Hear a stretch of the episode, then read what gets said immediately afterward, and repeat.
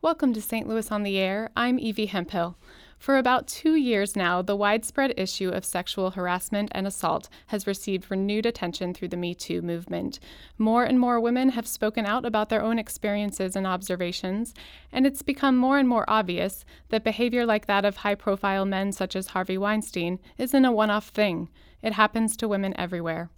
It also happens repeatedly. And my guest today, author Chavisa Woods, has illustrated that constant battle in a distinctive way. In her newly released book, 100 Times A Memoir of Sexism, she recounts 100 of her own experiences with sexual harassment, violence, and discrimination taking place throughout her life. Now based in New York City and the author of three books of fiction in addition to this new memoir, Woods grew up in small town Illinois and moved to St. Louis as a teenager. She'll be speaking at Left Bank Books tomorrow evening, and she joins me now over the phone in advance of her trip to St. Louis. Chavisa Woods, welcome to the program. Thank you for having me, Evie. Chavisa, one of the things that stands out to me about your new book is that number 100 times right there in your title.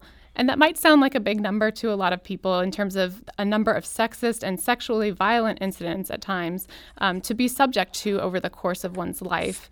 And, and yet you write that you're not an outlier, that many, many women could write this book, could compile such a list. H- how did that play into your purpose in writing this book, that commonality?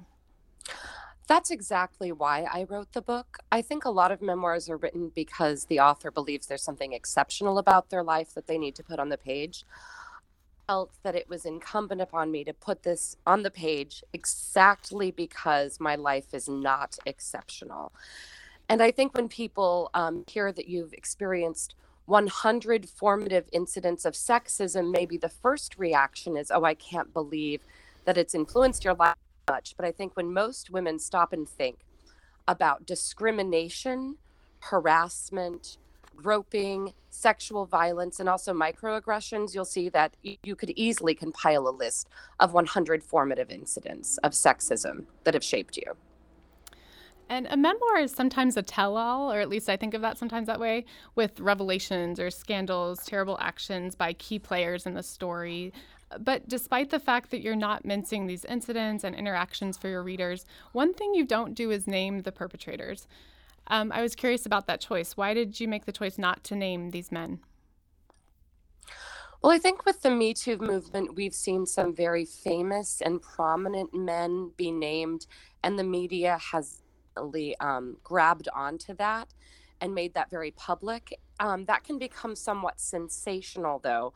I think I wanted to pull the conversation away from just demonizing and publicly persecuting famous, powerful men. And I wanted to start talking about systemic racism and how it impacts everyday women and how all men are socialized to participate in sexist behavior. I also didn't want to conflict um, rapists and serial sexual predators with men who are taking part in more common um, lower grade sexual or sexist behavior. Um, I didn't want people to think that I saw them as the same thing. I wanted to show the full range of sexist behavior in this book without necessarily drawing every man who has participated in this out and naming them as a monster and ruining their lives because I don't think every man that has participated in sexual beha- sexist behavior is necessarily a monster. I just think that this is something that we have to become more aware of and start to change the culture. Before we go any further, a quick note of caution to our listeners today. We will be discussing topics including sexual harassment, violence, and rape on today's program. Also, if you or someone you know is affected by sexual violence and needs help, the National Sexual Assault Hotline is a great resource. That number is 1 800 656 4673. Again, that number is 1 800 656 4673. So, Chavisa, in your book, you note that you've remained friends with some of these men you wrote about. Yeah, a few of the men in this book um, I'm, are still dear to me, and I am still friends with. And like I said, I think that we need to be able to engage men on this issue. And the most important thing is that men also be able to really hear us um, and listen when we say, This is a problem for me. Yeah. Um, while you haven't named those names, in certain cases you have named them, so to speak, to the adults in the room when these incidents occurred. As I was reading, I noticed um, you were alerting at times the people who have the power and influence in those different settings and scenarios to, pre- to prevent a predator from victimizing someone else. But they didn't always respond well in your experience. I think um, the most prominent story in this book that exemplifies that is the chapter um, where I'm 14 and a lighting technician who is in his 30s, um, working in a community theater, assaulted me and attempted to rape me. Yes. While I was writing this chapter um, and dealing with, actually still dealing with this, honestly, the Christine Blasey Ford case was happening. Um, when I was 14, this lighting tech assaulted me, attempted to rape me because I had signed up to um, be tutored by him to learn, you know, theater tech. And I was alone in a theater with him in a small lighting booth, and he um, grabbed me, held me down, and sexually assaulted me within a few minutes of my being alone with him the first time ever. I barely knew him, and I'd barely spoken to him. I was 14, and I felt very afraid to tell anyone because I thought people would say it was my fault. Um, I'd been sexually active with my boyfriend very young, so I thought that people that would play into how people saw me and saw this incident. But then um, within a few months, a couple of other girls who were in the drama club um, in the neighboring town where I attended drama club told me that he had also sexually assaulted them. And one of the girls was a bit older. She was 16, even though he had sexually assaulted her a year before. And we all decided to go to a teacher together. Mm-hmm. Um, when we went to that teacher, it was, you know, moved up the ladder sort of quickly, but then it sort of hit a ceiling. Um, there was an internal investigation conducted by a social worker, um, I believe. I wasn't really, it wasn't explained clearly to me, and it was all an unpleasant and difficult experience. And when I was watching the Christine Blasey Ford case, they kept talking about an internal investigation. Why didn't someone conduct an internal investigation? And I just kept thinking, well, I know what that looks like and it really is just sitting down and seeing if all of the people involved say the same thing. And in this case, it was three girls who were saying the same thing. And ultimately, we still received pushback. We still weren't ultimately believed by a few of the people we told, some of them adults. One of the adults actually said to me when I volunteered months later to go up and um, get a table down from the prop booth, and another boy who I was friends with had volunteered. She pulled me aside and said to me, you don't want to get yourself in trouble again, do you? You're going to go into a room alone with a boy. What if this happens again? As if then it would be my fault. And I thought, well, I've been in the room alone with dozens of men, my teachers, my coaches, um, pianist accompaniment, accompanist, and they never tried to rape me, so I didn't have a problem with them. I wasn't getting myself in trouble again. And that sort of thing was just really hard to deal with. It seems like we're still hearing some of that in today's culture with um, so, sometimes men responding to accusations um, with, well, or other men saying, well, I don't want to be alone with a woman anymore to all of this. Absolutely. I mean, doesn't Mike Pence say that? That he doesn't want to be alone in a room with a woman because what? She might be too tempting. She might say that he raped her. But the fact that when this happened to me and I told and did exactly what I was supposed to do, then I became a potentially guilty party for anything else that might ever happen to me. I mean, it really set in stone pretty clearly that everyone looked at this like it was really my fault and somehow just my existence had instigated this incident. Well, we'll come back to some of that victim blaming in a moment, but um, the young age at which sexism, sexual harassment, and even violence began to shape your life is striking in this book. Several of the stories you tell begin with the phrase, when I was five years old or when I was seven years old. Can you talk about a couple of those experiences you had really early on? Oh, absolutely. I think the first one, the first chapter in the book, um, it starts at five years old. And I was playing in the sprinklers with um, a boy from the neighborhood, and he started pinching my butt. He was about a year older than me and saying sexual things to me. I didn't like it. And he was also physically hurting me because he was pinching me so hard. Um, and I told him to stop. He chased me. I hit him. He pinched me harder. I went in and told the adults. And previously, in my experience, if I had hit someone or taken someone's toy or another kid had done the same to me, you know, we'd get in trouble. It was just, it was pretty clear cut. You can't do that. You get in a bit of trouble as a young kid. But when I told the adults this boy was pinching my butt and I don't like it and it hurts, they started laughing and they uh, said, "Oh, did you like it? Did you like it a little? Did you like the attention? Like it was cute." And that was really perplexing to me and made me feel really ashamed. And I think that message um, just began this first inkling of my understanding that if a boy was hurting me just violently, he would get in trouble. But if the way he was hurting me was sexual in nature, I would be blamed, and people would think that it was my fault or that I was wanting attention. I'd love for you to actually read one of those uh, shorter stories in your book, A Hundred Times. Uh, number six, which recount which, which recounts an experience in grade school that you had, if you if you would. Sure. So this is about a rite of passage. I was raised um, in a small town in southern Illinois, um, but I think this was this type of behavior is pretty common um, across the country. Here we go. Number six. In the third grade, five or six boys ran by me on the playground and snapped my bra strap.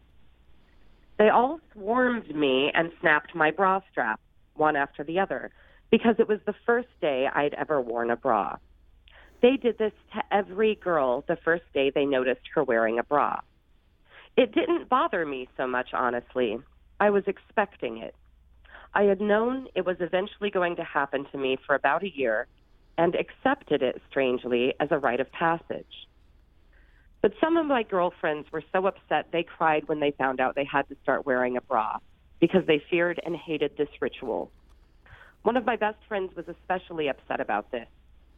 She was 11 years old when she developed breasts, and when she was finally given a bra by her mother, she had a small breakdown. I remember sitting in her bedroom, her holding my hand, tears running down her cheeks, saying, Please don't let them do that to me, Chavisa. I can't stand it if they do that to me. I was surprised by this reaction because my best friend in grade school and I were an odd couple. I was dorky, religious, bookish, and strange. She was a popular, beautiful blonde athlete, a star of the basketball team, and much more physically fit and capable than I was. I thought if she was mad at the boys, she could fight them or outrun them or tell them off, and they would actually care. But she was asking me for protection. The next day, she showed up to school wearing a bra, which we could all tell because it was summer, and you could easily see the outline of the straps through her shirt.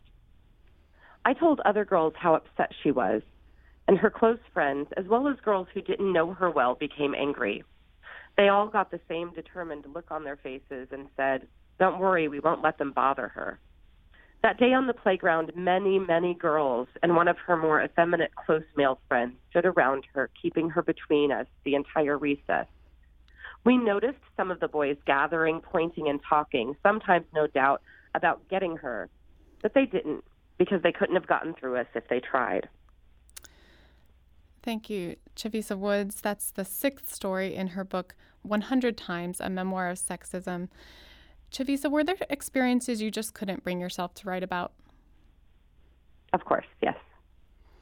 Well, we need and to. there are some oh. in the book that I still don't want to read aloud or talk about, um, but I put them on paper once, and now I'm done with them, and people can read about them. Yeah. We need to take a yeah. quick break, um, but we'll, we'll be back shortly to continue this conversation. This is St. Louis on the Air on St. Louis Public Radio, 90.7 KWMU.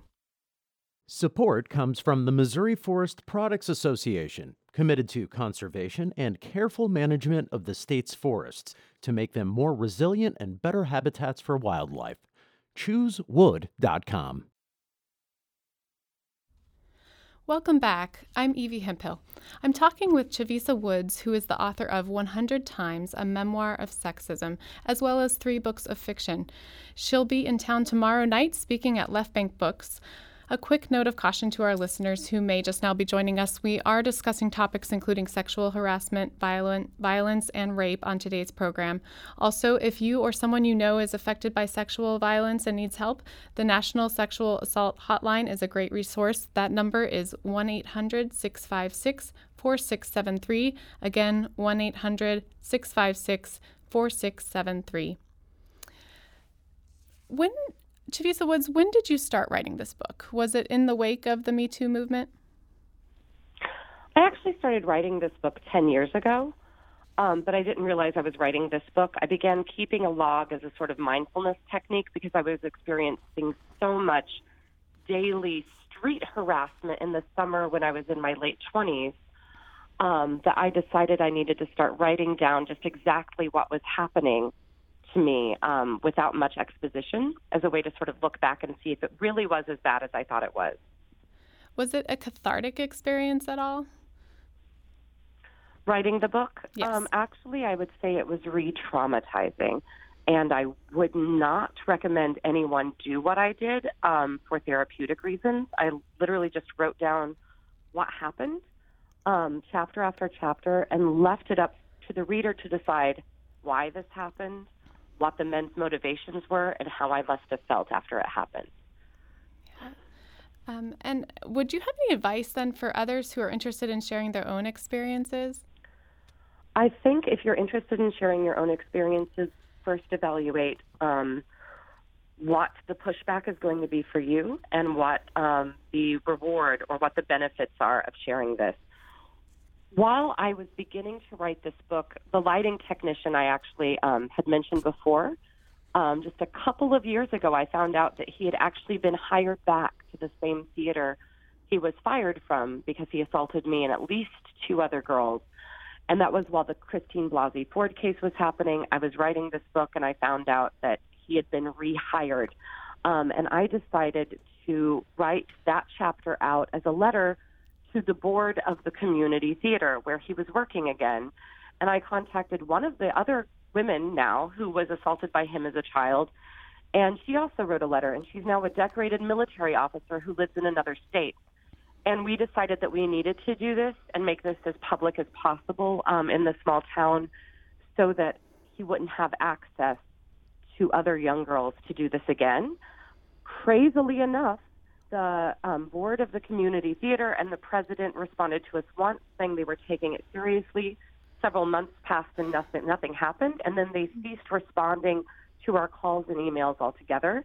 We actually had to call um, the Department of Children's Services in Illinois, and they started an investigation into him again, which would be the second or third investigation into him.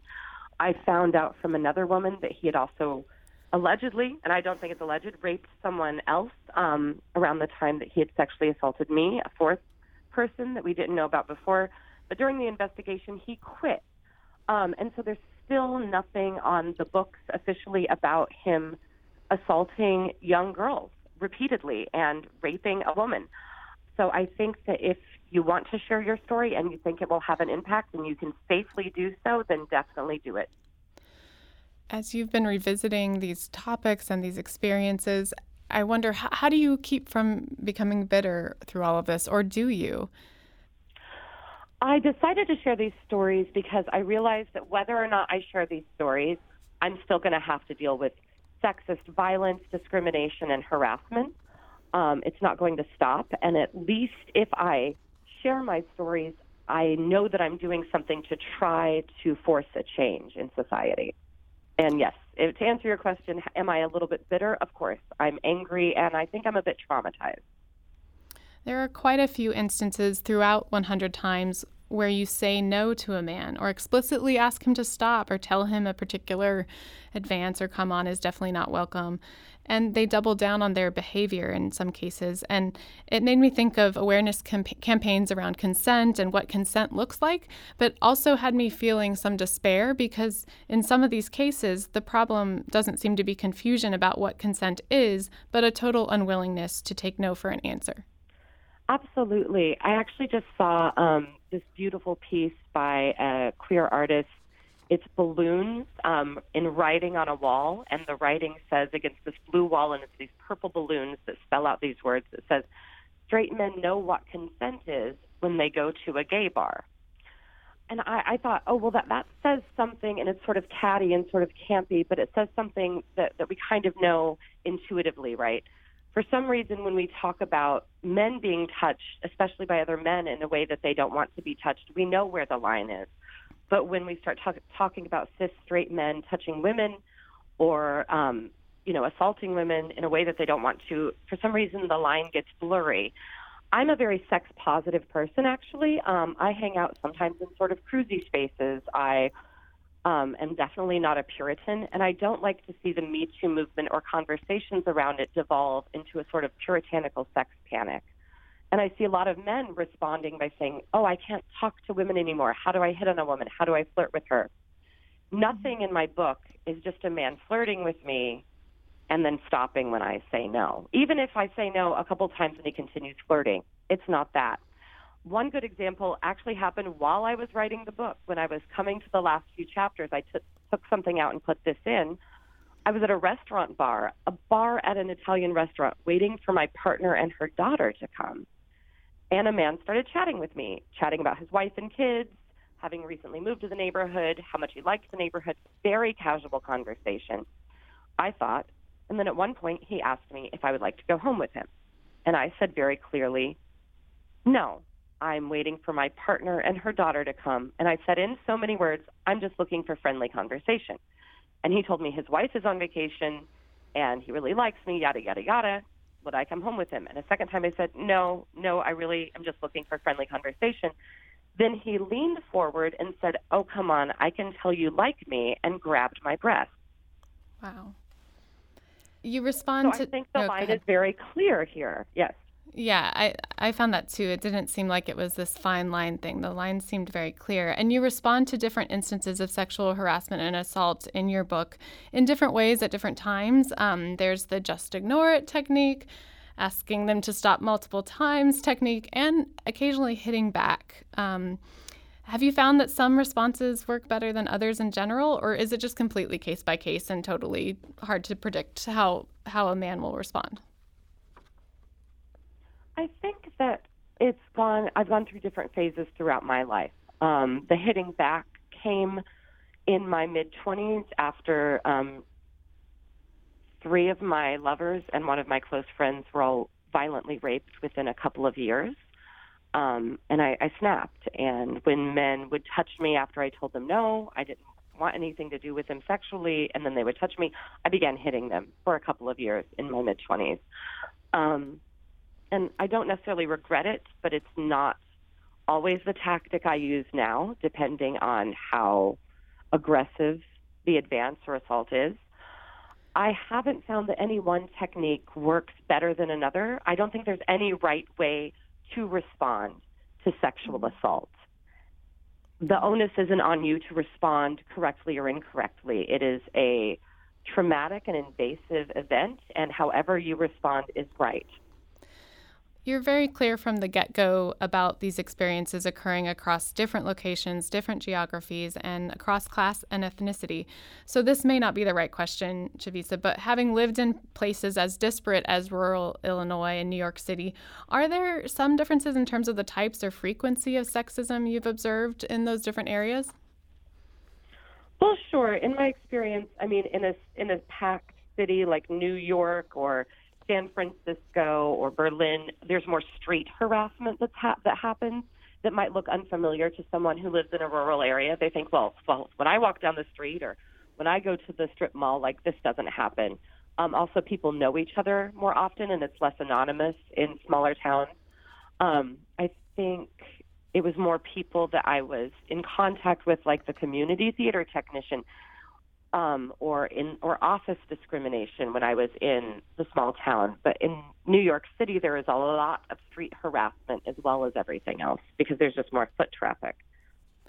Um, a few days ago, we mentioned on social media that that we'd be talking with you about your book, and we asked listeners what they might title their book if they were to write a memoir of the sexism they've experienced.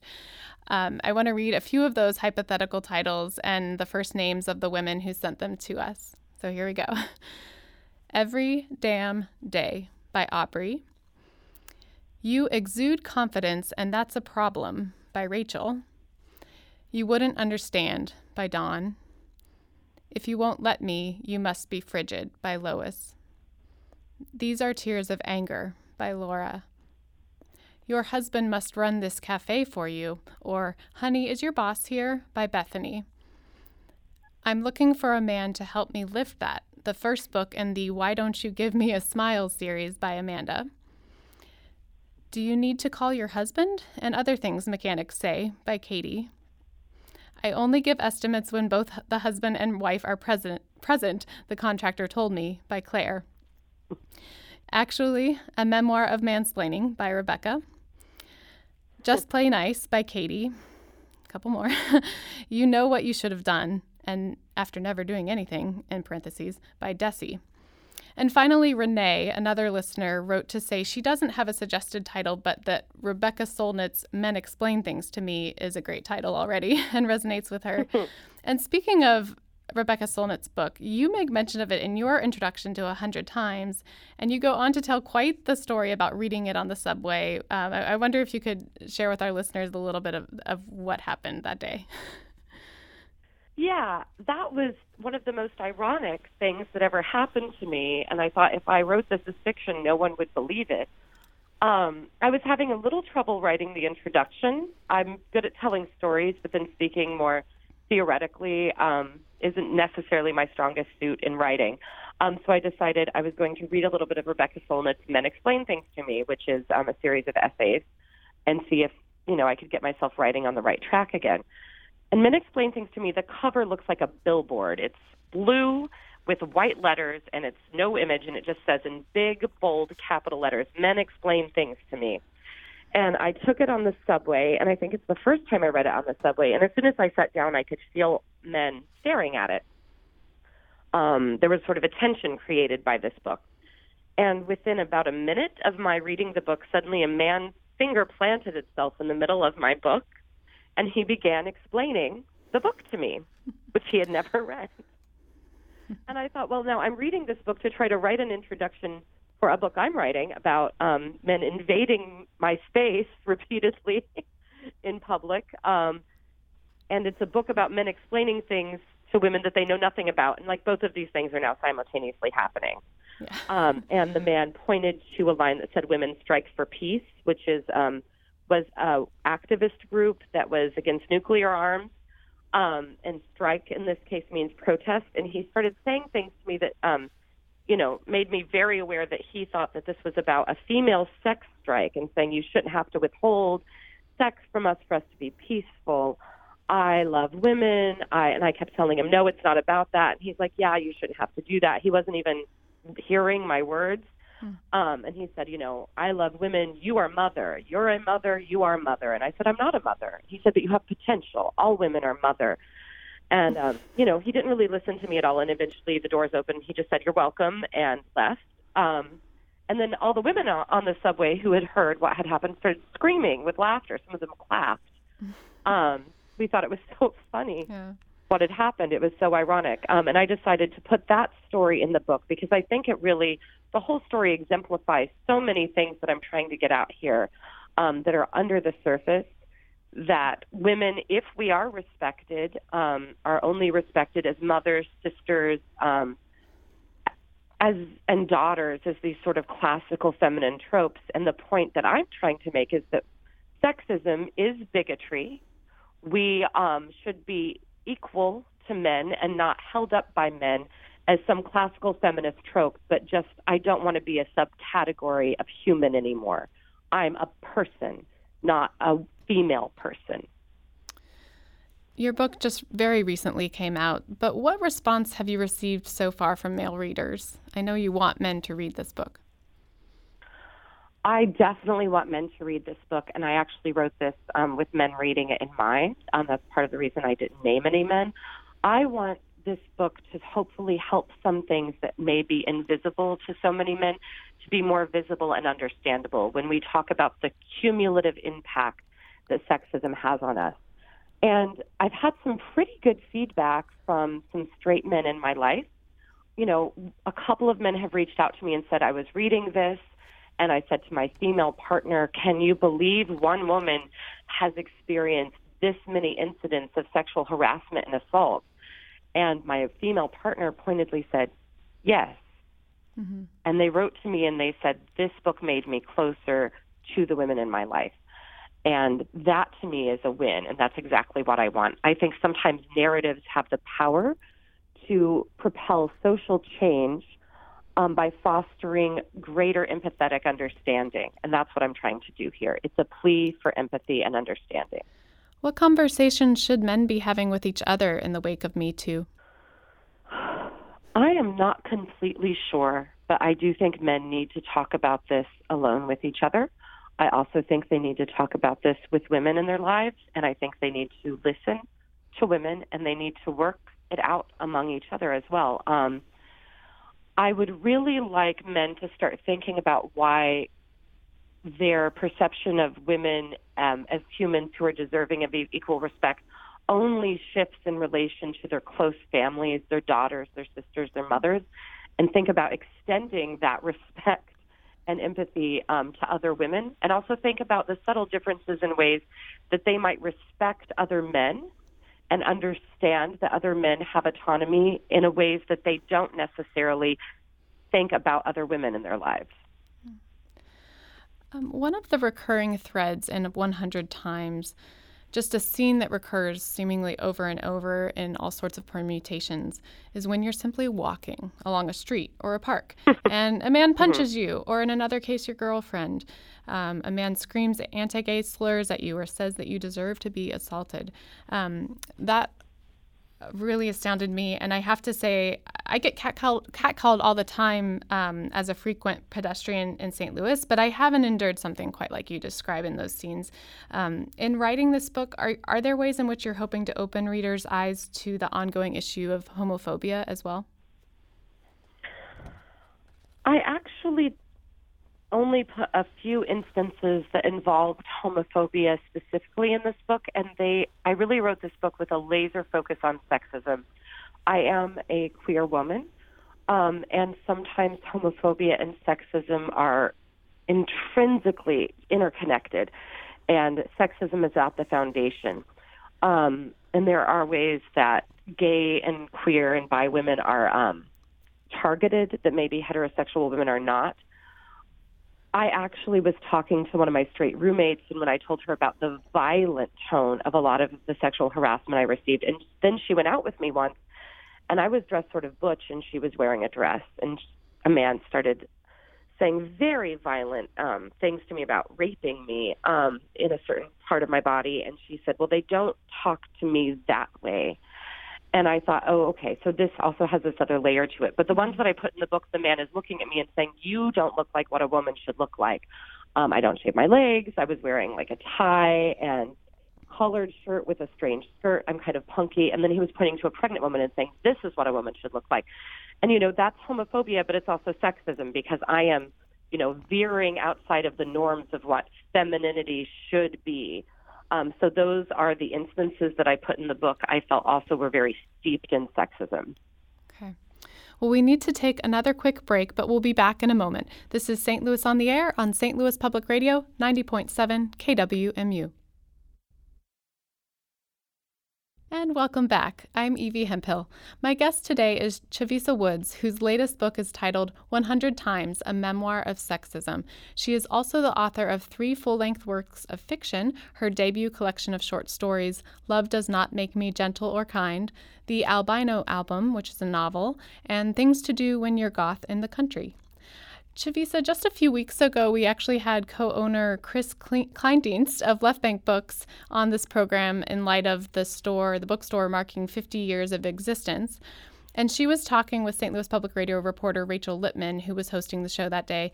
As you prepare to speak um, at Left Bank tomorrow night, Chavisa, I thought you'd appreciate this exchange from a few weeks ago between Rachel and Kris. Can you give an example of a customer that you might remember that you personally helped or you know that other staffers at the store have helped where they expressed to you that the atmosphere really enabled them to be who they are, to discover who they are, to learn who they are. I'm sure you had there are hundreds of stories like that, but is there one that stands out to you in particular? Oh, there's there are I think hundreds. Um, and the uh, right now, the one that comes to mind is actually an author. Um, her name is Chavisa Woods. She has a new book out of nonfiction um, this month called 100 Times, which is a memoir of sexism. She's actually going to be in our store um, July 18th to to read from and talk about it. But she grew up about an hour and a half outside of St. Louis uh, her last book of short stories is called Things to Do When You're Goth in the Country. She's a very fabulous, talented, queer young woman, and it um, she has told me a few times that making that regular trip to our store was everything for her. That it, it grounded her, it gave her like a sense that she belonged in the world, and um, of course, she was very as a writer. It was it focused her as well, and and um, she is a writer and she's a successful published one and she lives in New York now. And uh, I feel like, you know, we did have a not insignificant role to play just being there for her. That's Kris Kleindienst, co owner of Left Bank Books, talking several weeks ago on this program about today's guest, author Chavisa Woods. Chavisa, does that does what Kris described there match up with your, what you experienced um, at Left Bank over the years? Oh, absolutely. Absolutely. I think I started coming to Left Bank Books when I was 15. Um, and yeah, I grew up in Sandoval, Illinois, um, in southern, and it's a small farm town. But I think it has like 1,300 people now. When I was there, it was about a thousand. Um, and I was being raised Southern Baptist. I have a very good relationship with my parents and grandparents, but I was being primarily living with my grandparents as a child and they were Southern Baptist, so the fact that I was gay was really difficult process and I had to hide it for a while. And when I would come to St. Louis, I would come with my older friend who was 16 who could drive. I would go to Mokabe's and Left Bank Books mm-hmm. almost every time I came. I think I saw Rita Mae Brown read there um, in person, and when I was 17 or 18, and it was just mind blowing to me that Kris could get these heavy hitters um, from all around the country and sometimes around the world and that we had access to that in what seemed like to me the middle of nowhere at the time in southern Illinois, that I could actually just yeah. drive an hour and a half and have access to this vibrant queer culture. That must be cool to now be coming back reading at that same bookstore. It's really an amazing experience. it's an honor, I would say. Uh, were there other ways in which your years in St. Louis were especially formative for you personally, professionally? Absolutely. I think um, being part of the Community Arts and Media Project camp, um, it's sort of a socialist, anarchist collective. Um, I lived there when it was just beginning um, for a little over a year, I suppose.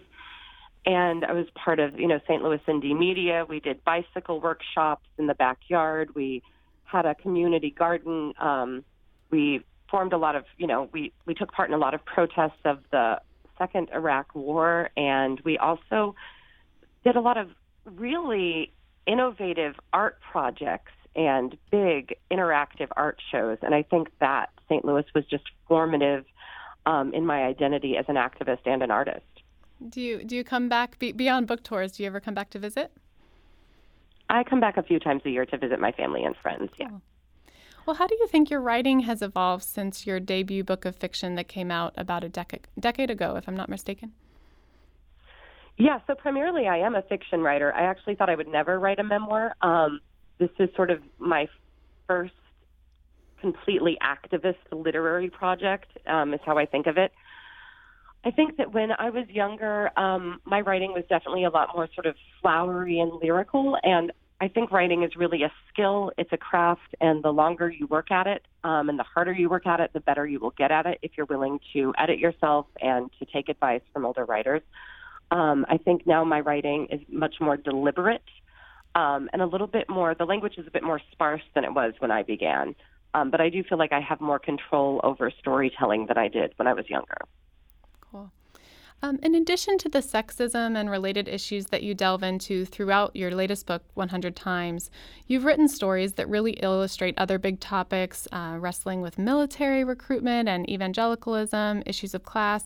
Can you talk a little bit about some of those other topics in addition to sexism that are sparking your imagination these days? Absolutely. So I really like to write um, about where I'm from. And my mentor, who's you know a New York City man who actually just passed away, Steve Cannon. Um, he's originally from New Orleans, but he really embodies the Lower East Side of New York. He was here for decades. He used to ask me, "When are you going to start writing about New York City? When are you when are you going to stop writing about you know the country?" Um, but there was something about where I grew up and about the lack of visibility of working class and very poor people in rural America and literature um, that compelled me and still compels me to write and rewrite these characters in this environment. I think a lot of times um, in literature, we don't really like to look at poor people and their lives um, and what their struggles are, and I try to put that in my book. I also think that the country is full of, you know, the rural areas of the Midwest and the and the South are really full of um, just some really amazing, vibrant characters that often get a short shrift when they're being written about from people um, from middle middle and upper classes. Yeah, I, I, definitely found that in your book prior to this one. I think things to do when you're goth in the country. Some some great stories there. Um, yeah, I just don't want um, those characters to either be. A lot of times when I read literature, it's like everything is horrible, and you're supposed to feel really sorry for the characters, or they're all good, or they're all bad. And I just wanted to show that sometimes there's a lot of struggle, but at the same time, there's a lot of dark humor and there's a lot of adventure and joy that comes with that. Yeah. Well, getting back to the topic of your latest book a bit more, there have been many, many takes so to speak, on feminism and the label of feminism in recent years. Um, one that I actually read a while back is by Jessa Crispin, titled, wait for it, Why I Am Not a Feminist. And believe me, I didn't take that like on the train with me or in public places. um, but despite Crispin's title, she's not suggesting that feminism is a bad thing uh, or that things like self empowerment, the presence of more women in positions of power, or anything like that is a bad thing. But she also feels like something is missing um, from contemporary feminism. And I'd like to get your reaction to a quote from her book. Um, she writes, we need, as a society and as women, to define what it is we value, how we express that value, and what we ask society to value in us. Money is currently how we express value, particularly through our unconscious association between income and worth. We must imagine a world where value is expressed with things like love and care. What do you make of her perspective there as to how the system and all of us, maybe collectively and individually, need to change? I completely agree with her. Um, and I, I do not believe in capitalism. But I also think that if you shift um, into socialism or any other form that isn't capitalism, you will still have a problem with sexism, and we will still need feminism. And the reason I wrote this book is to try to paint the bigger picture of what that looks like and to show that there is no such thing as reverse sexism. There's no equivalent of this in the lives of men. There is a disparity in the way women are treated because we are women in all spheres of society. And this includes sexual violence, but not only sexual violence, it also includes pay rates, um, the way that we have access to health care and the way we are treated when we access health care, political representation, social representation, and violence. The truth is, um, right now, according to a report from the United Nations that came out in 2018, 34% of women who are murdered in the world are murdered by an intimate male partner. And most of those occur when the woman is leaving the relationship. There is no reverse equivalent women are not murdering men because they are men at a rate that qualifies as a major mortality rate or health risk. Yeah. You actually conclude your memoir with a litany of statistics like that about violence against women, and you note that at least one in five women will be raped in their lifetime, and nearly 50% of women who are transgender will be raped. Also, women between the ages of 15 and 44 are more likely to die or be maimed because of male violence than because of cancer, malaria, war, and traffic accidents combined. Uh, what do you hope the reader comes away with after reviewing those numbers? I think that I'm making a really broad point because we are still so far away from any real change that this point has to be made. I feel like all of my life, and for decades before I was born, women have been saying sexism exists and it is a real problem and it is unacceptable. And the collective pushback from too many men has been it's not that big of a deal. Get over it. It can't be that bad. And this book is my way of saying, yes, it is. This is exactly what it looks like. Read this and tell me if you think that this is acceptable. I'm curious what your thoughts were when one of President Trump's um, he, he responded to one of the latest accusations against him by saying something like, "She's not my type." Um, what are, what are we to make of these sorts of comments coming from our country's editor, or, uh, commander in chief?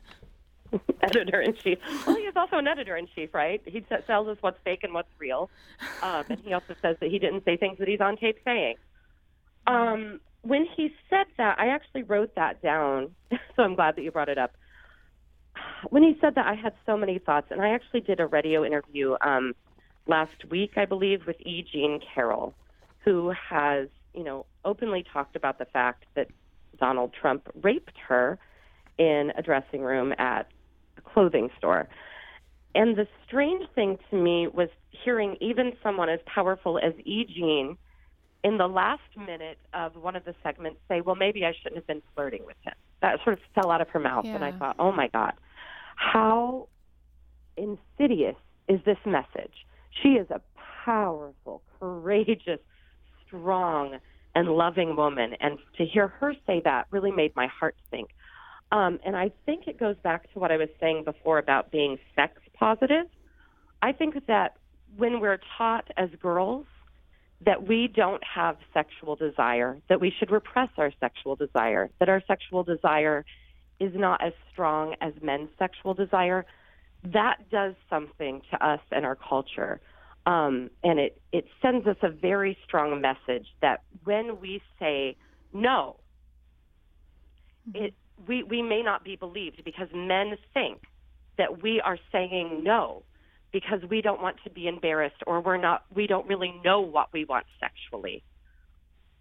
So when I hear Donald Trump say she's not my type, I realize that he believes and he knows that his sexual desire is legitimate. And if he says I wouldn't do that because she's not my type, everyone's looking at him and thinking, well, he doesn't find her attractive. His sexual desire is legitimate, and it's much much more legitimate than a woman's sexual desire. And E. Jean Lee was saying, I was willing to have some kind of sexual interaction with him. I was flirting with him. Yeah. I didn't want to be raped. And what he did, as soon as we went into that dressing room to flirt, maybe make out, was shove me against a wall, pull down my underwear, and rape me. And for her to say that, a lot of people then in their minds think, well, you shouldn't have been in that position. What did you expect? But I think that if we saw women's sexual desire as equally legitimate to men's sexual desire, we would not have that reaction.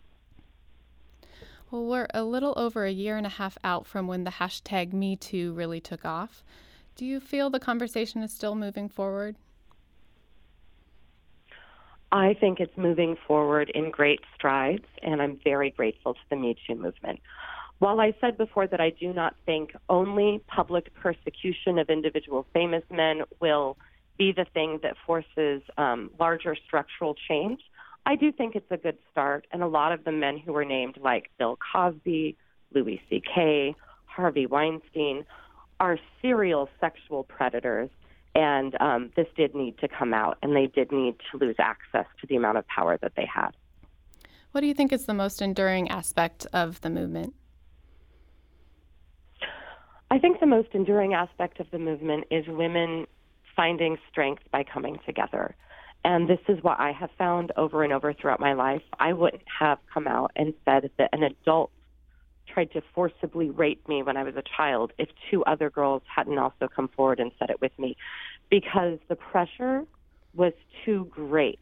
The guilt in me was too great without them there to legitimize me. And I think women have found that when we speak together um, and we when we support each other, we have maybe an unparalleled amount of power and force in this world.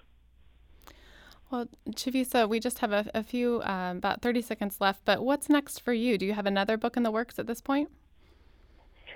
Yes, thank goodness. I'm going back to writing dark and strange fiction, which is my first and probably will be my last love um, when it comes to writing. Well, I want to thank Chavisa Woods, author of 100 Times, a memoir of sexism, for joining us today. And a reminder that Chavisa is speaking at Left Bank Books at 7 p.m. tomorrow night. Chavisa, great to talk with you. Thank you so much for having me. This is St. Louis on the Air on St. Louis Public Radio, 90.7 KWMU. Support comes from the Missouri Forest Products Association. Missouri produces wood pallets, railroad ties, white oak barrels, hardwood floors, and more. Details on the variety of products made in the state are at choosewood.com.